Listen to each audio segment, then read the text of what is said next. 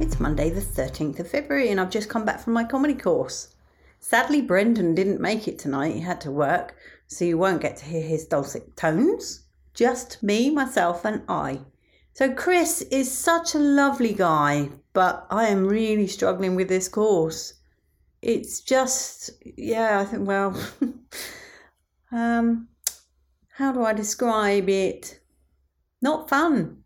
And I'm not getting any feedback. I did a bit of the set that I'm proposing to do because I'm sort of writing it across the two courses, across the Logan course and across the Chris course. I want to get a corporate set because corporate gigs pay quite well. so I hear. But, and I'm drawing on my vast experience of the corporate world. By vast, I mean not very much at all. Anyway, I went first, not by choice, and we went through everybody in the class, and everybody had three and a half minutes. And then he gave feedback, and I just didn't get any feedback either. I genuinely don't know how to really change the set. Anyway, that's enough of that. Like I say, lovely guy, but I'm not digging the course at the moment. Last night's comedy, that was good fun. It's interesting because it was a work in progress. It was Alexandra Haddow I think, what's it called? Not My Finest Hour, I think her show is called. It's the one that she's preparing to take to Edinburgh.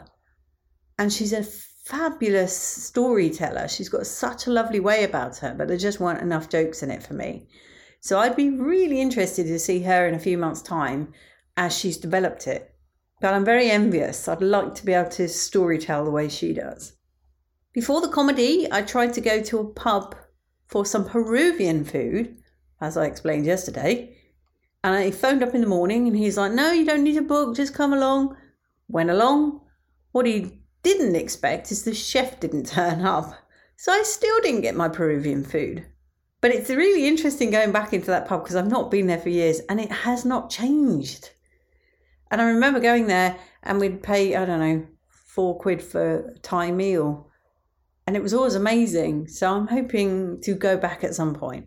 I've got to try it now because it has piqued my interest. Other than that, just a dull old Monday. Much love and gratitude.